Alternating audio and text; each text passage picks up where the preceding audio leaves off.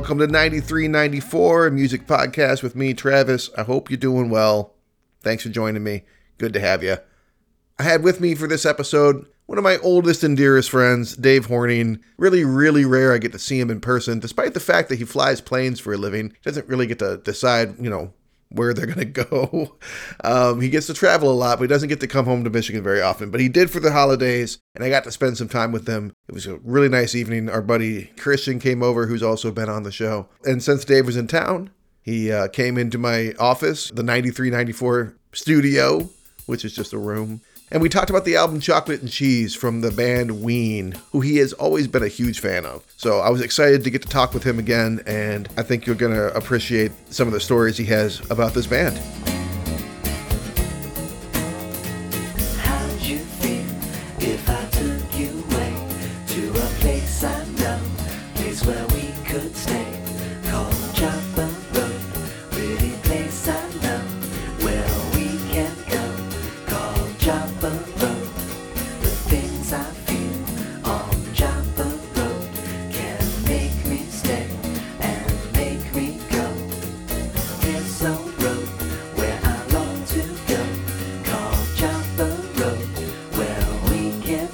Dave.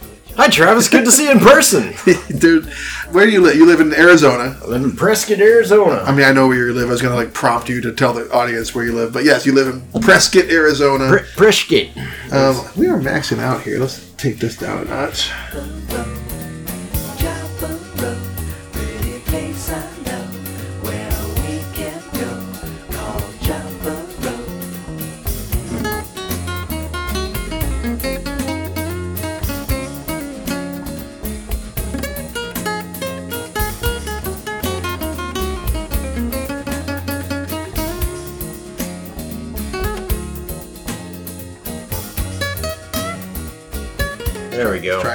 Better. But yeah, dude, it's good to have you in person in my home to talk about which album?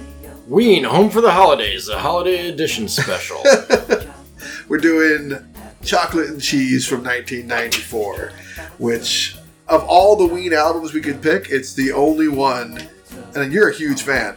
For me, this is the only album that I have any history with or ever really got into. So it kind of works out nicely for both of us because you get to gush about one of your all-time favorite bands, and I'm not completely clueless for once. All right, absolutely. And I know you're going to ask it, so have I ever seen them? I've seen them probably more than any other band that I've seen. Do you have any idea how many times? I've lost track. Yeah. Upper teens, low 20s. I don't know. It's a lot, yeah. Yeah, I mean, if you count the multi-night runs that they do, I've Sure. seen like at least three of those. So, uh, yeah, been backstage for one of those multi-night runs. That was awkward. a lot of fun. Uh, I think the first time I ever saw him though was an amazing show. That was uh, what is it? Clutch Cargo's is the old church in Mm-hmm. Yep. Pontiac. Yep. Yeah. Oh my gosh, that show. I went with Brett Strauss, my little brother, and Blair Whiteman. Mm-hmm. And we went and they played and played and played and played. They passed around a bottle of Jack Daniels Oh wow. on stage that they all polished off. And then they cracked another one. I think I was like freshly 21. Uh-huh. This was shortly after high school. Uh, my little brother was a teenager in high school. This was before I even joined the army. So Okay. uh, I had a cast. My arm was broken and it actually delayed me from joining the army. And we had smuggled in smokables into my cast. Okay. And uh, we drank Clutch Cargo's out of alcohol. Like their bars ran out of alcohol. They couldn't supply the audience anymore. Yeah. They played maybe five or six encores. Wow. Blair and my little brother left. They got They, sick of it. they just no, they just popped out thinking like one of the encores was the end, and they Oh. like missed the whole back half of the show Uh, that sucks. because like in the middle of it, they were just like so into playing that they were like, "What else? What else do we know? What else can we play?" And then that was like Gener, and then Deaner's like, "Oh, we know all of the Doors albums," so they start playing like "Riders on the Storm," and uh, they just keep on going on and on and on, playing all this stuff. They start playing like Pink Floyd, and they Uh-huh. were just getting drunker and drunker and sloppier and sloppier, but they were having a hell of a time, and it was so awesome. And like you know, we were out of alcohol, so we are trying to dig into my cast to get those smokables, but we weren't Yeah. we weren't like smart and put it in like a baggie or anything. So Oh. it just like exploded in there. and then when I took my cast off, there was like all this plant matter that had just decayed in my cast at the end of it.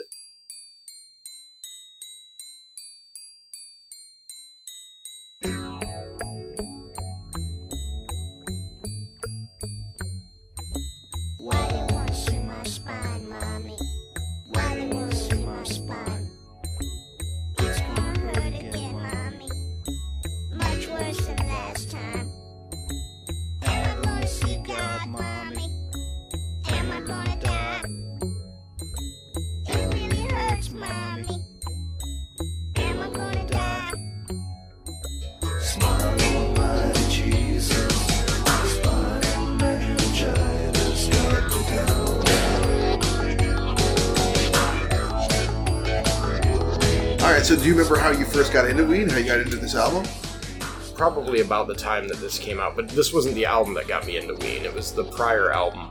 Yeah, what's the name of that? That was one with uh, Push Little Daisies. Yeah, um, Pure Guava. Yeah, that was the one that put him on the map. Pure Guava was the album that I got into. It was Yeah. I was at Diocesan Youth Leadership Camp. Okay. So because I was going to be like the church youth group leader the next year, so they Uh-huh. sent me to a diocesan church youth group camp, Uh-huh. and uh, I got in with all the oddballs as I always am wont to do. Um, and we would go to this place on the grounds. It was uh, what's that religious college out west? Um, Brigham Young? no, no, no, no, out west in the state of Michigan. oh, West in the state Uh, of Michigan. Hillsdale? I don't know. Yeah, it- it's Catholic. No. No. Hillsdale's where it's more just conservative. Okay. Evangelical. No, no, there, it was. It's like a Catholic college. Anyways, we were there, and that's where the camp was. But it was beautiful grounds, and they had this place with all these like cottonwood trees Uh-huh. or something, and they were just blasting all this cotton. And Oh, I love that time of year. you know, it was a dry creek bed, and it was just this, they called it the snowy oasis, all us oddballs. So we'd go hang out in the snowy oasis, and they were all smoking weed. I was not a weed smoker at all Uh-huh. at the time, and uh, we were hanging out in the snowy oasis, and they would, my friends that I made there were playing that album, Pure Guava, and that got me into it, and I was just immediately a fan, just like the genre spanning musical ability of this band just drew me in it hit like scratched all those right itches in, Yeah. my, in my musical taste That's the thing. They are definitely transcendent of genre. And I had not listened to Chocolate and Cheese since 96, 95. Our friend, well, I think he was a friend of yours. I don't know if he really was or not. Andrew Johnson. yeah Yeah. I've mentioned Andrew on the show a few times, and he had chocolate and cheese, so I copied it from him. And so I had it, and I listened to it, but like it was like audio whiplash. I don't know, like I was very open to weird and different kind of bands at the time, but it kind of threw me and kind of threw me off of them. To be honest, I, I kind of never really came back. But listening to it the last couple of days because we haven't had a lot of. This was hastily thrown together. This episode, I didn't, you know, I didn't have a lot of time to spend with the album. But I was like, well, shit, I probably need to start listening to Ween a bit more because now that I'm older, I'm like, well, fuck, these guys, they really just straddle every genre very confidently all over the place. And I have a lot more respect for them now. yeah and i don't know what it is about this album you mentioned musical whiplash and that's what i was noticing a lot on my couple of listens through since we hastily did throw this together Yeah. the way the tracks are organized on this album i don't know if they did that to like frighten and confuse and like bedazzle you or whatever but like yeah. you go straight from something like uh I can't put my finger on it, which Yeah. is just like a crazy in your face, like kind of like a snake charmer, right? Yeah. But it's also got that crazy screaming and everything, and then it goes straight into a tear for Eddie, which is the instrumental that's very reminiscent of like Prince sounds or like soul music, you know, and like fairly conventional. Right, yeah, and it, it just does that like multiple times throughout the album too. It, it'll go from just this like ah to like Yeah. "Ah," you know, it's it's weird. Maybe it is a little bit the track listing, but I mean, it's certainly not like other bands. I did, of course, have the cover artwork on my wall as a kid, naturally. Yeah, I mean, luscious boobies. Who doesn't want that on their wall? Apparently, that whole decision to make that be the cover was because Aaron Freeman, aka uh, Gene, Yeah, wanted to do some like gay sailor thing, right? gay sailor thing, right? Yeah, and which- they're like, "That's not going to sell." And you guys are like, "You made good sales with your first album. Don't do this. Keep this rolling." Yeah. I mean, I, I think it would have been funny, but as a 14 year old boy in 1994, I certainly was drawn to the album in part because of the cover, Yeah. which, Boobies, not gay sailors, wasn't your bag back then. nor now. Everyone likes boobs. What can I say? All right, I'm to cut that out. Anyways. you gotta leave it in. Uh, probably will. So we just sat down before we started recording this, and we watched the music video for "Voodoo Lady," which was one of the that- singles from this album. I think it was like probably their most popular off this. Intel. Yeah, I mean, like they've only got so many singles that are like in the ether out there that people know, and I feel like a lot of that has to do with Beavis and Butthead because uh, Push Little Daisies was on there, and I'm pretty sure that um, Voodoo Lady was on yeah, there too, I, right? I think that was the Beavis and Butthead one. yeah, they, I think they, they, I know Push Little Daisies was on there too. Yeah. So those two for sure. So you were going to tell me who directed it. You asked me who I thought directed it. My first guess was Mark Romanek. You said no. My second guess, Spike Jonze. There you go. Okay. Bravo. All right. Good It- job.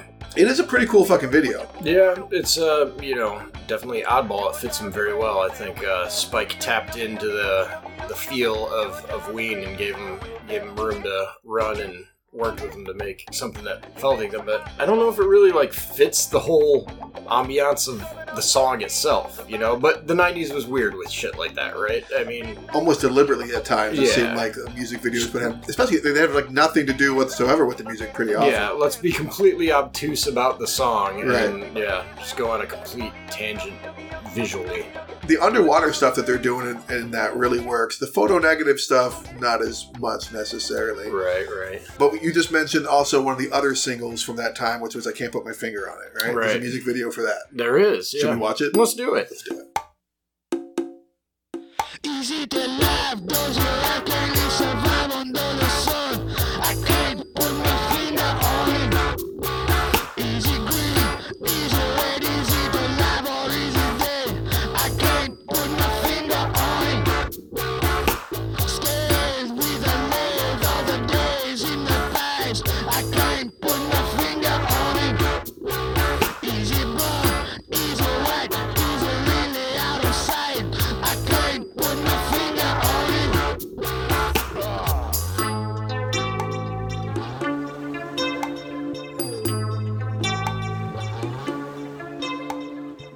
Was fun.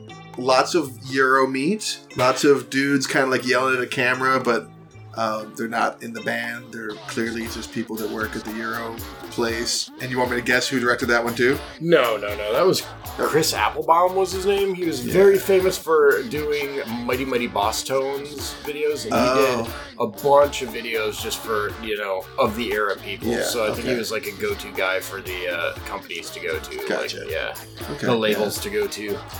I mean, it's very fun and fitting of Ween. It's quirky and it's got photo negative shit in it again. Again, yeah. And it's um, well, that was just a very '90s thing, right? Yeah. Like, I think they probably chose the Euro Shop because they're huge fans of food in general. Like, there's so many like food references in all of their stuff. shit. The name of the album is Chocolate Cheese. I mean, Yeah, which is actually a pretty decent pairing if you do the right kinds of chocolate and cheeses. But, I can't say I've ever tried. anyways.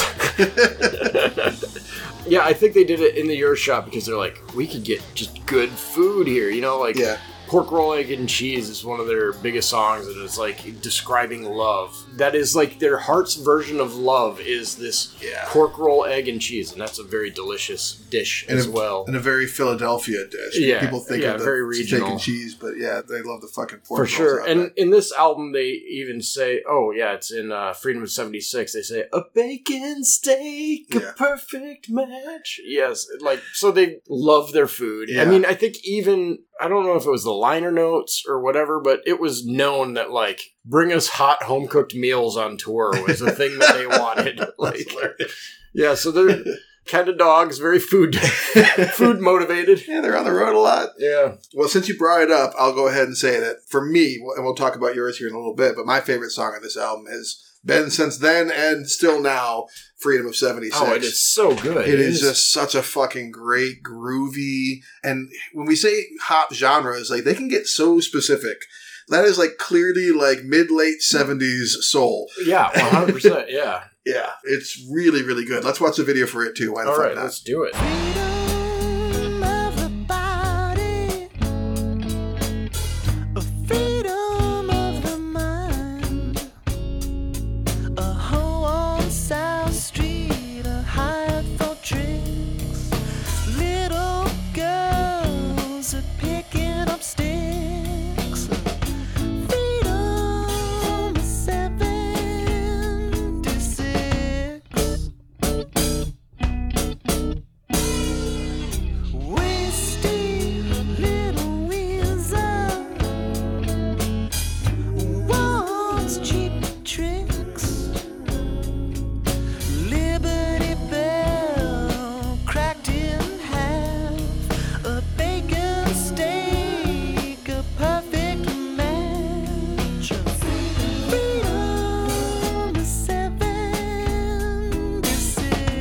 So that was completely wrong about the first video. uh, it was Coppola. Coppola's son, Danny, maybe Sophia's brother. Okay, That was his at bat for that was that was Voodoo Lady. Voodoo Lady. Yeah, And so what we just watched. that was actually Spike Jonze. Okay, so and it was a notable quality raise of all the other two single videos from this album. Yeah, I'm not sure if I ever saw that video before. The ending seemed familiar when Dean Ween takes out the thing to pick the lock, but the rest of the whole thing did not seem familiar to me. But it's a love letter to Philadelphia, which is partly why I love it because you know I lived there for seven years and I think of it as still as a second home. All the references are fun. Uh, apparently, you were saying that Mannequin was not filmed at Woolworths. Apparently, Yeah, it was not. It was Elsewhere. filmed elsewhere, but still in Philly somewhere. Bacon Steaks are in Philly. Boys to no, um, Boyz II Men are from. Boys to Philly, Men are yeah. from Philly. I was, I was yeah, blanked on their name for a second.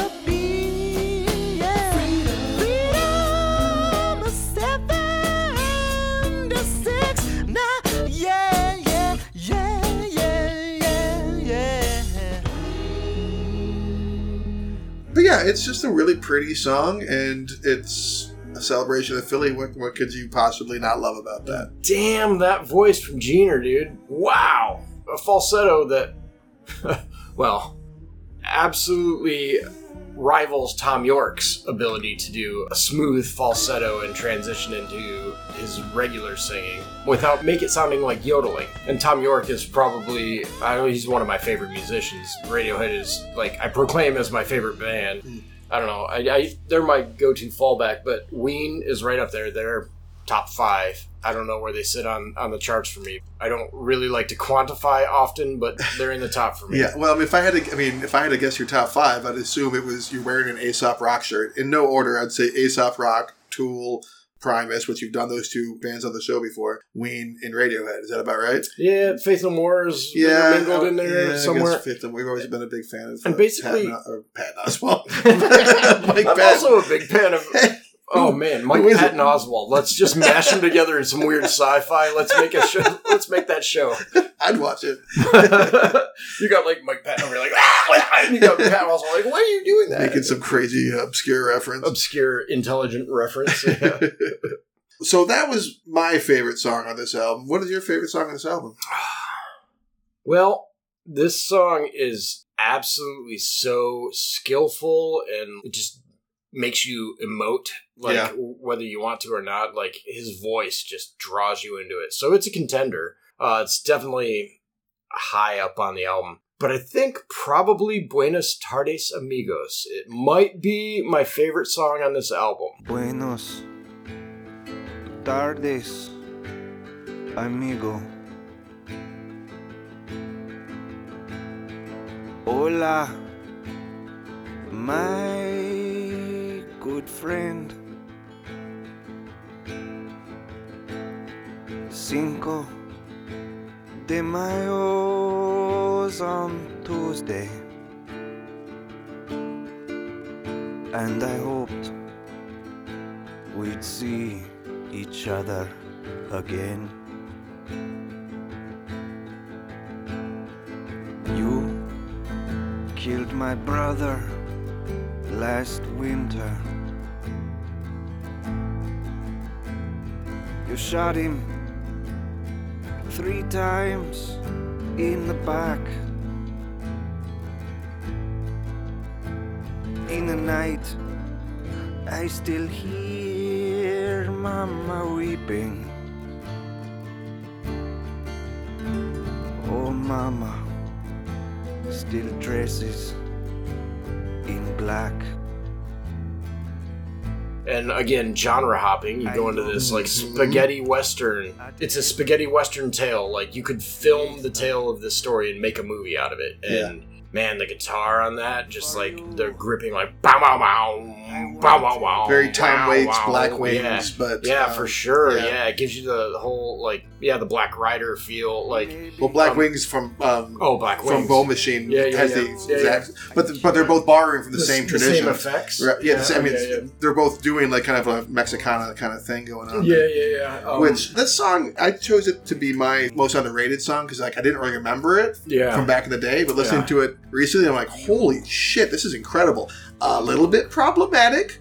a little bit problematic with the accent. It's a little bit like, ew, okay, that's very 90s. Uh, I- but but I the mean, story is Is incredible. it really though? Because It's I a mean, tad, come on. is it really though? Because like you have, you know, every little community theater that does something, somebody's going to throw an accent on. You've got American actors doing British voice. I, That's a good point. I mean, that's fine. It's it's, it's fitting the role for I'm not- the for the theme of the song. I'm not calling it outright racist. I'm just, it's, I'm just saying it's a little. Eh. yeah, That's all I'm saying. Perhaps. But we don't need to focus on that. A I, better I thing to can focus yield. Okay. and I can acknowledge that I don't think there there's no ill will behind it. But it's definitely an incredible story. It's a really cool story. It takes its time. It does, It's yeah. such a well paced song. We've talked about this before. While I love the epic when Mm. it comes to music, we talked about it in Primus, like the old Diamondback Sturgeon. You know that song takes you on a journey, and this Right. song takes you on that journey as well. And I, I love it when you can just like put things aside and get into the song, and it takes you someplace. And this takes you somewhere. I do wish they made a video for it. I bet it would be fucking awesome. It would have been really cool.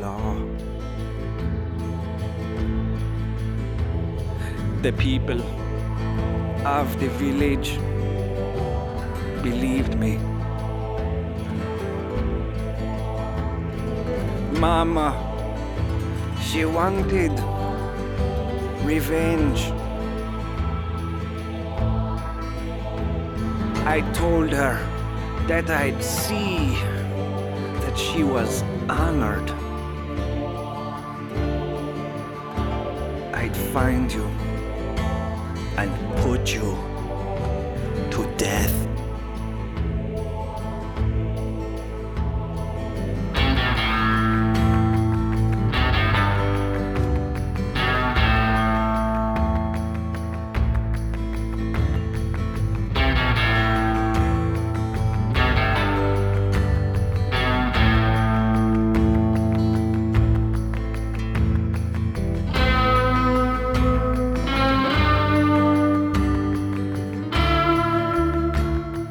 There's this movie, The Indian Runner, directed by Sean Penn, that is based on I forget what song. I think it's The Highway.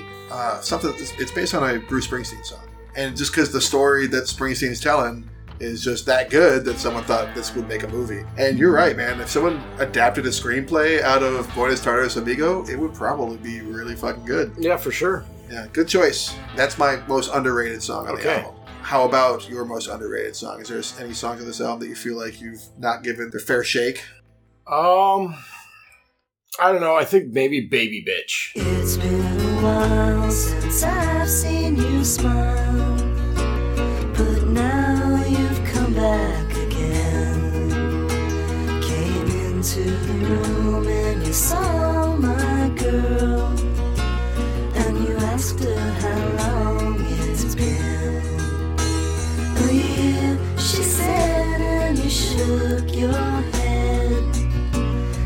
surprised it's gone on that long.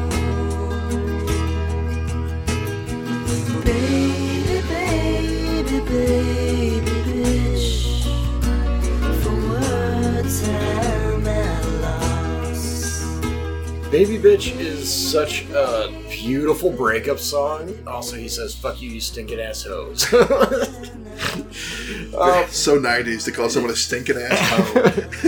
no, man, it's just such a good song. Again, the emotions are there. It's just a beautifully composed song. Also takes you on a tail, you know, it takes you like through his mechanisms of coping that he goes through Yeah. from this breakup. I'm not sure who it's about or anything, but it's definitely we've all been there with some breakups and like it talks about all that. And Yeah. It goes through the steps we've all been through. So yeah, that Yeah. juxtaposition of like the beautiful song with the names that he's using to you know, disparage this woman. Yeah, for sure. Yeah, it's effective. You're right. It's a really pretty song. It, it just whatever the lyrics are, it's like damn, nicely written little ditty here. And I love that about Ween. Like they're just total irreverence to anything while Yeah. also making just quality jams. You were saying uh, you've got something of a relationship, a quasi friendship with Dean Ween. You call him Mickey. Yeah, he's, he's in my phone. I, I can text him right Oh, now if I wanted to. let's text Mickey, Should I text him? No, let's, let's leave Mickey alone. It's, it's like, we're recording this like two days before Christmas. Let's leave him the fuck alone. Hey, Mickey, you're going to be on this podcast with my buddy Travis. He's like, I don't give a shit. Leave me alone. No, so uh, last time I was in Afghanistan, my wife and I are both huge Ween fans. She's never seen him, coincidentally. Oh. That's weird. We're gonna go see him together in April for the first time, uh, if we can find a babysitter. Anyways, um, when I came back from Afghanistan, Ween had broken up for a span. And one of the things that Deaner, aka Mickey, was doing to occupy his time, besides a couple of other musical projects, he was running a fishing charter service Where? off the Jersey Shore. Okay. So I looked into it, and we were definitely going to go up there anyways, because my little brother lives in Conshohocken, which is right outside of Philly. Yep, good brewery out there. Yeah, that's right. We walking distance of his house, Yeah, the. Conchi Brewing. So I looked into it, and we chartered Mickey to go fishing, and we went, and it was a great time. We were like normies, Yeah. which he appreciated because uh, apparently he had all this clientele that thought it was cool to like show up on like six hits of acid and go out on a boat, like on a small fishing boat. Like, The wash is out, it's hanging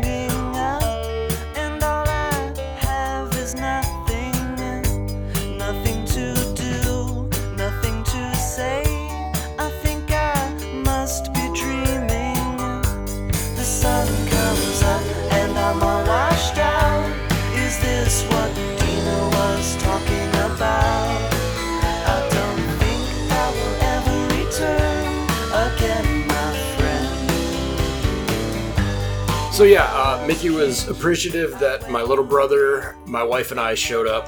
Uh, Sober and ready to fish. Paul was really my little brother Paul also had the first Ween experience with me. Really into Ween as well. He was a musician in high school, engineer now. Smart, smart dude. Always Uh, was. and he loves Ween because Ween is a band that requires some thinking about to really get into them. That's probably why I didn't. um, so yeah, Mickey, Captain Mickey, and Captain uh, First Mate Randy. First Okay. Mate Randy was really kind of in charge of the show. Oh. Uh, Mickey loves his fishing. He absolutely does. He talks about it all the time. They almost had a show go on with Les Claypool where uh, Mickey and Les were going to go fishing together. All kind of a fishing with John thing. but Yeah, but it was just these Les and- these rock guys fishing together. Yeah, that's cool. That didn't go off for many reasons that Mickey had a lot to say about, but uh, I won't repeat here. Fair enough. But yeah, it was so much fun, man. Mickey was so into the fishing. He was like, "Yeah, well, let's track him down." You know, like checking the radar, and like he has experience with this, so he was looking at the fish finder scope, and like we are trying to track him down. And uh, he wanted to fish sea bass that day, but the sea bass weren't running, so uh, Alright. we ended up getting a bunch of bluefish, and we caught a ton, and it was so much fun. When a, a fish was on, he was like super into it. And Yeah. We asked him about the drugs because obviously this music is very drug fueled, It's right? druggy, yeah. Yeah, it's very druggy. It's very drug fueled, mind expanding. You know, like um, Yeah, it's hallucinogenic even. yeah. We asked him about it. Like, do you smoke or anything? He's like, no, I'm a captain. Like, because he was he was like a registered captain for Yeah. this fishing outfit, right? So Yeah. he was under the federal regulations Sure. that I currently am under as a airline captain, right? Right. Like we have to follow all of the federal regulations, and you know you got to have clean pee for that, right? Sure. So we asked him about And that. good. He's, he's like, yeah, yeah, and he's like, yeah. I mean, duh.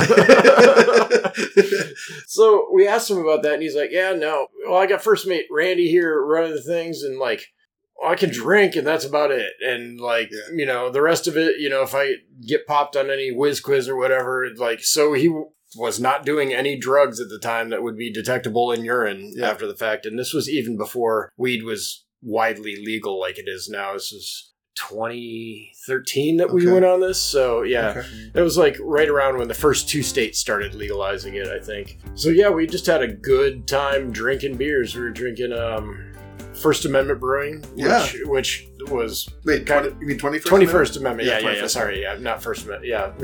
so it was a good time. Uh, and then we got done fishing. We caught a ton of fish, which Uh-huh. my brother smoked later. It was a lot of fun. Cool. Uh, we got done fishing. We're like, "Can we treat you to dinner?" And he's like, "Yeah." So we all went to this place. First mate Randy showed up. Apparently blew out a tire on the way there. We're like, we thought he was like blowing us off. We're just like sitting there like, are we just buying Randy a meal or Yeah. whatever? But he showed up late and it was awesome. We sat there and had dinner and it was a good fun. Just just rolling it on. He had so many stories about everything. Uh, I he- saw you during this trip actually when you were on the Yeah, that's you and I, right, you and. I got dinner. Yeah, we got together. Yeah. We, yeah, we, we met up downtown Philly, and Yeah.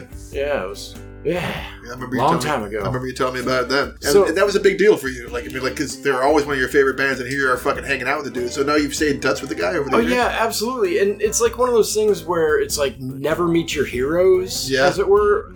This was the exception to that rule, Oh, okay. right? Like uh, meeting him, he was very, very cool, and he's like, I don't know if I should tell you you guys about this or whatever, but uh, he had this group called the Dean Ween Group that was one of his side projects that was happening at the time, and this place called John and Peters. Uh-huh. It's in downtown New Hope, where Ween is from. Uh-huh.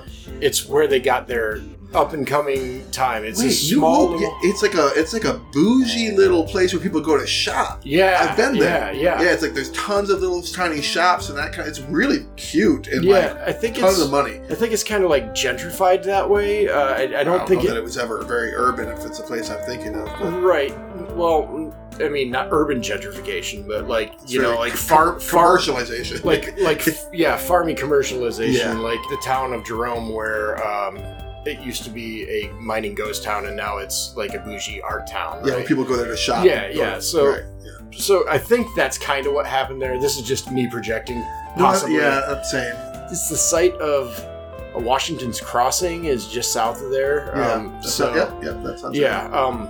Anyways, he's I don't know if I should tell you or whatever, but he told us that they were debuting the Dean Ween project Uh-huh. there, and we went, and it was my wife's first time ever seeing anybody from Ween play anything. Yeah, So it was amazing. that's very Um, cool. then we hung out with them afterwards, like after the set was done. So like the venue is in the back, and then the bar is in the front, and the bar is like a very divey bar. At the end of the night, he came out, and all his friends from around there. I still keep up with some of them on Facebook, like one of the drummer of that band and the guitar player of the opening band. We all sat down, and I ran up the biggest bar tab of my life. It was like, it was serious. It was like a five hundred and seventy dollar bar tab. I was just back from deployment. I was like, I'm flush with cash, whatever. Right. Hanging out with, yeah, with living it up. Yeah, whatever. I think I bought a round for the bar for the first time in my life. Was, You're balling. yeah, it was it was ridiculous. So we got really silly and had a great time. Mickey took over the sound system and was Uh-huh. just like playing random whatever off of his phone. It was That's a whole cool. lot of fun. Yeah, it was great. It was just such a, an amazing time, and it was cool. And like. I have his cell phone number and I've cashed in on that before. Randomly, just before I joined the airlines as my career path, I went on a trip to like go try to see them. I didn't think it was going to work out. I rode my motorcycle from here to Portland, Oregon, or from Arizona to Portland, Oregon. say, holy shit. Yeah. Well, I've We're in Michigan right now, by the way. yeah, yeah, yeah. I, I've ridden my motorcycle from Chicago to Portland, Oregon. That's- that's a so long yeah, ways. with a lot of zigzags in between. But yeah, I rode my motorcycle from Arizona to Portland, Oregon to see them. My buddy Brent Strauss was flying out to hang out with Blair to go see them, and mm-hmm. my other buddy Elliot lives out there too and wanted to see him. And I just called Mickey up. I'm like, "Hey, dude, can you get me into the show? It's sold out. I didn't know if I'd be able to make it, and I'm coming." And he hooked me up with backstage passes for When- two when- nights. When was this? This was uh, in 2018. Okay. Yeah, and it, it was a great time. It That's was very cool. so much fun. And uh, to thank him, I brought him a couple of bottles of mead that like, Uh-huh. my wife at the time worked for this meadery in that. Prescott that is like one of the top meaderies in the world. What's it called? It's Superstition Meadery. It's really good stuff. Try it out. You'll love it. Berry White is what put them on the map. It's a series of meads that it's a honey wine with a white chocolate adjunct Oh, and then they do various arrays of berries. There's four of them on the standard lineup, and they do other stuff on special editions. But, Cool. yeah, it's really, really yummy stuff, especially if you're eating cheesecake along with it. It's my a little, favorite. little chocolate cheesecake. Oh, no, just white cheesecake. Yeah. Wow, yeah. trying to chocolate cheese. Oh, yeah, chocolate cheese. Sorry.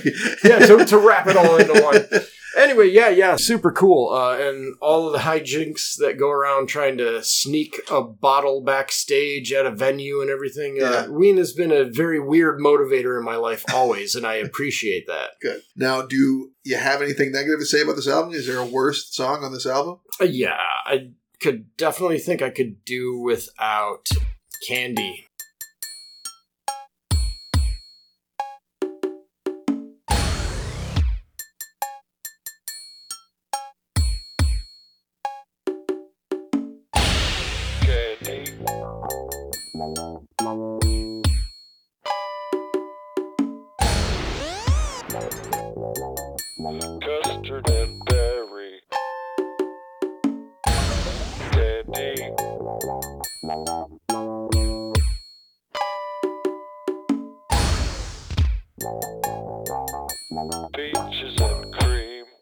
Candy is just a little bit too much, uh, a little bit too much, and it goes on for too long. If it were like a short segue of absurdity, then yeah, but just like the ah, ah, ah, scream. Apparently, somebody was in the trunk. And I imagine it was definitely hallucinogen induced. Like they got somebody in the trunk screaming to get out. Like, oh, let's record this. This will be cool. Like you know, sounded good at the time. I think that could be omitted and make it a little bit of a tighter album, all told. Yeah, I mean, to me, there's three songs that I thought were like these are. I, I bet you I could guess the other two. I as bet well. you can too. Go ahead, So the other one would be uh, HIV song. dude. AIDS.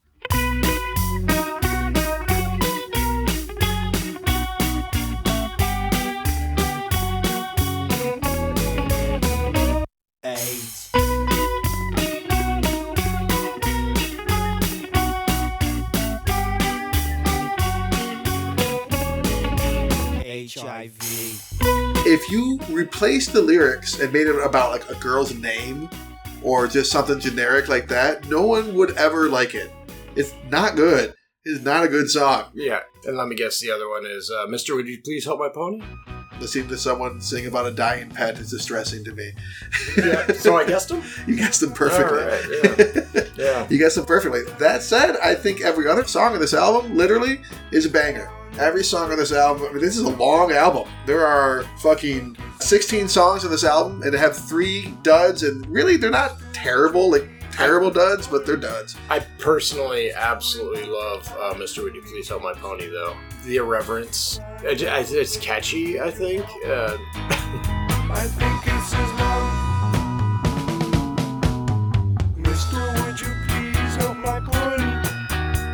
No, I mean, to each their own. I just, I just like, I mean, I understand because I understand because I guessed it, right? Right. Uh, yeah.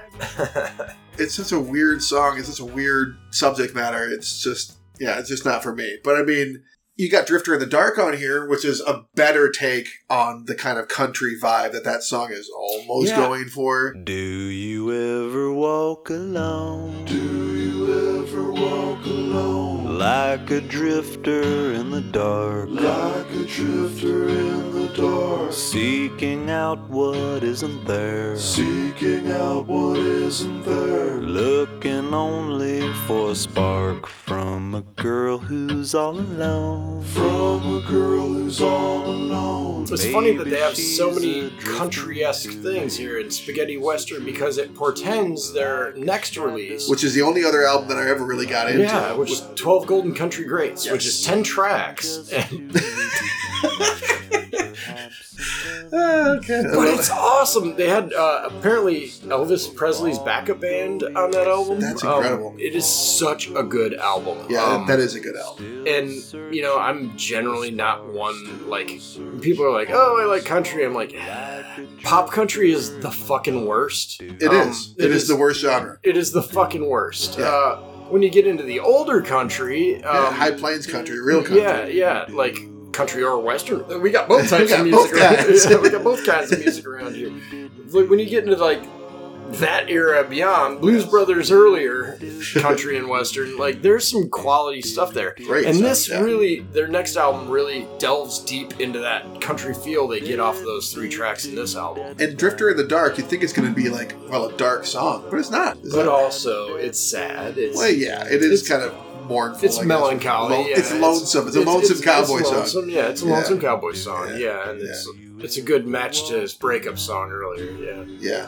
that's my point. Like you could just kind of randomly pick out almost any other song in this album, and they're all pretty strong, other than those three that I mentioned. Yeah, I mean, you talk about the guitar playing, the vocals. I think the only regular that they had of their current lineup was Claude, their drummer. Uh huh. So this is their first studio album that they actually like went to a studio to record. Yeah. Prior to that, it was all them in a four track in the pod. I think is the place that they lived, and it was just Oh, even Pure Guava is on a four track. yeah, that was pure four cool. track in like their house that Wow. they were living together. Wow. I think right about this time they started getting married and like living separately and everything, so it's not like Yeah. uh, yeah. I think that's where this album came from their studio, and that's where this is their when their studio era happened. It's really interesting. A lot of bands have that thing where they either start great and then go down, Uh huh. or they start Okay, and then okay get great, and get then great. go down. Yeah, yeah, yeah.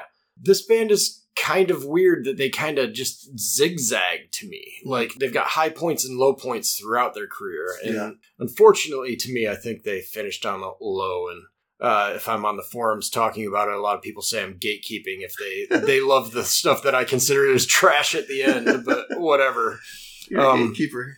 I'm a gatekeeper because I love their original shitty, crazy ass stuff that they Yeah. did on a four track when they were just like, ah. but they're like done now. Do they talk to each other? Do you know? Like, they- No, they're not done. I mean, they're Okay. touring. Oh, they're well, they're that's not done touring. Well, they ended recording. They haven't put out anything new since whew, the early 2000s. Oh, but they've still been touring during the whole time. Yeah, well, they More, broke. well, more or less. they broke up in the late 2010, like Yeah. uh, somewhere in that time. Yeah, yeah. But then they got back together, and I went and saw them with a whole group of friends in Broomfield, Colorado, in February of 2015. It was awesome. It was two nights of just them jamming out a completely packed arena in Colorado. It was a lot of fun. Nice. A lot of the friends that I've already talked about on this went and met up with me. A lot of my True Blue Ween fans. Right on. We went and saw it. And to go back to something you said earlier about how they they loved the Doors and like played a bunch of Doors songs, I was really not surprised to hear that because they didn't just hop genres. "Take Me Away" is pretty much it's it's a fucking Doors song. Yeah, yeah, I could totally see that. Yeah, like the guitar sounding like the uh, Ray Manzarek synth, and even yeah, like the his vocal styling Yeah, is, yeah, is reminiscent. you Yeah, know. absolutely. Just like yeah, baritone. Man, those vocals. Jenner is so good. Aaron Freeman's his name. His vocals are so good. He just can go falsetto. He can get that deep baritone. He's got a very, very full range that rivals Mike Patton in his highs and lows. Yeah. Definitely a, an incredibly talented couple of dudes.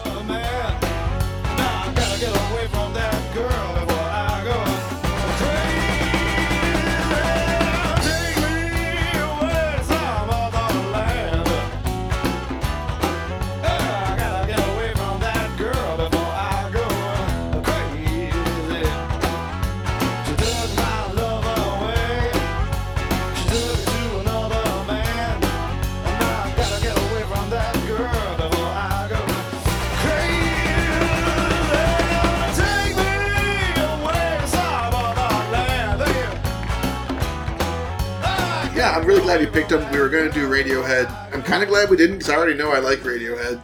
And I'm not saying I'm going to dive face first into like the whole Ween discography, but I certainly have a lot more appreciation for them today than I did a few days ago. I think I'm going to pick back up 12 Country Greats. Yeah, I um, to that in a while. I would say another one that would be a good one to just sample their greatness is the Mollusk, their nautically themed album. I've heard a lot It's, about uh, that album. It has got a lot. It's themed nautically. Yeah. It's so good. Uh, I don't know. I, I don't know if it's just does it hold up for me type of thing, but I absolutely still love all of the songs. Like Ocean Man is super catchy. Yeah, I've heard that song.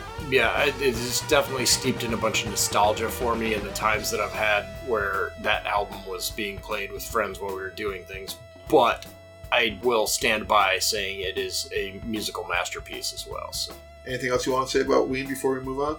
they're good dudes, man. Going backstage and hanging out with them, they were like just regular dudes that played foosball with Mickey. Uh, hanging out at a bar with him was like hanging out with all of our type bros. Just a normal dude, I'm sure. Yeah, yeah, he's very grounded in reality, but like he knows where he came from. He knows his success. He loves to tell his stories. So yeah, I got a ton of the stories while we were fishing with him, and yeah, it was good. But he wanted to hear my stories too, which was really cool. He's like, "Oh, "Wait, you're an Apache pilot?" Like, and Yeah. he wanted to know everything about that. And yeah, That's cool. Maybe I'm biased again because I think of myself as a quasi Philadelphian, but it seems like a lot of the celebrities from that area, like Bradley Cooper, Tim and Eric, you know, a lot of those guys, they do all kind of seem pretty grounded for being famous dudes. yeah, I had no idea Tim and Eric were from Philly. Yeah, it's cool. They went to Temple, in fact, in Omaha. All right. Usually at this point, I have like some fun 90s question for my guests, but since we had like, I don't know, 36 hours that I was aware that this was going to happen, I didn't come up with anything. But so why don't you just tell the people what you and I are going to do next? What are we going to do with our evening? Well, uh, Christian Herminski, who has showed up on this show before, Mhm. will be showing up. Well, he's here. He already dropped off pizza. He's on a beer run. We're going to hang out and drink beers and catch up because That's we haven't it. been together in person in a while. So. Yeah, we're gonna pound some beers and pound some pizza and be tight bros. Type bros. Uh, can I come up with a question for you on the Oh, fly? that's fine. Can you? Okay. Um, growing up in the 90s, there were several different types of construction set playset things that you could have. Okay, yeah.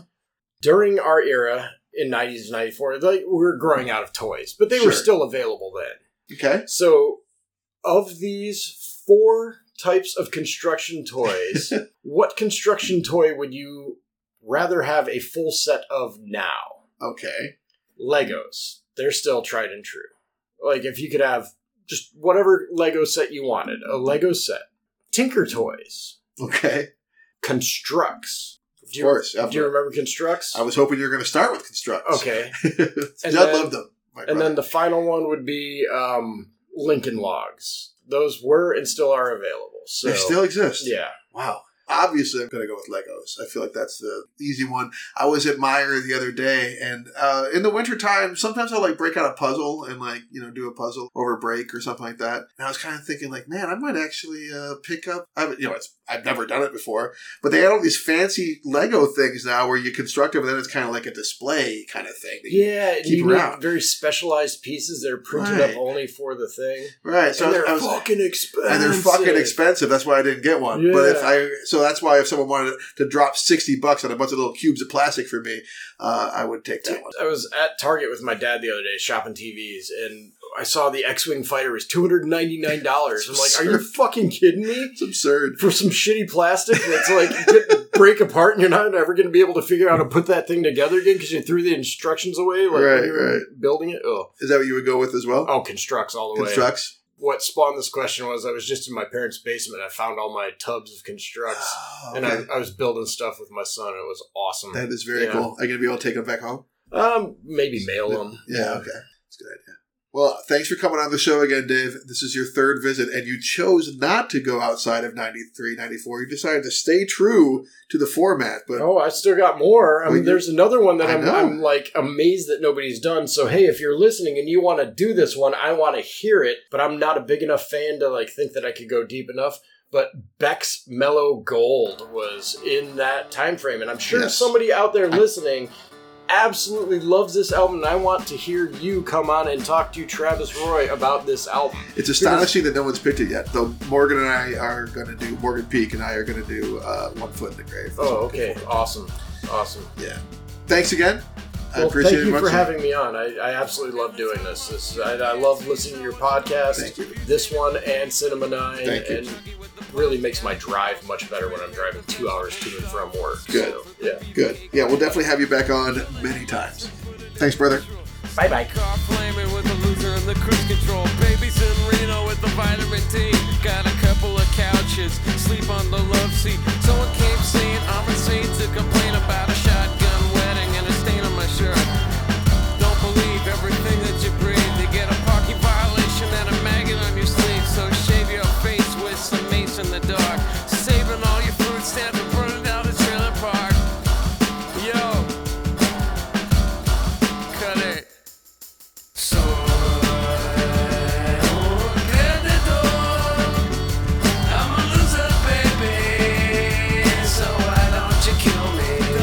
the man says, If you want to come on the show and talk about Beck's Mellow Gold or any other album, reach out to me.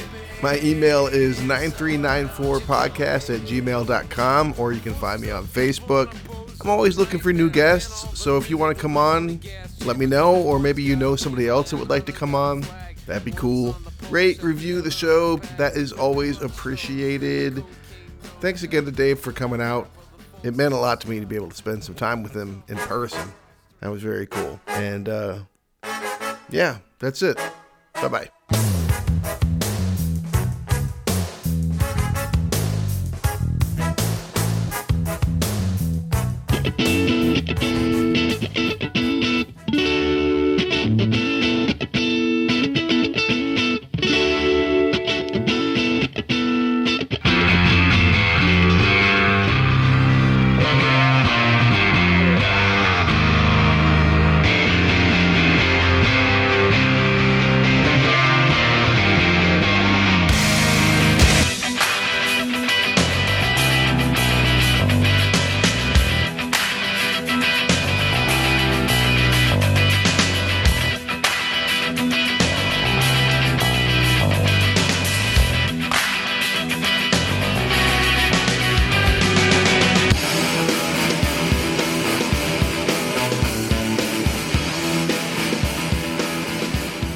Ninety-three, ninety-four, a music podcast with Travis Roy, is a labor of love. It is not and never will be monetized. Please don't sue.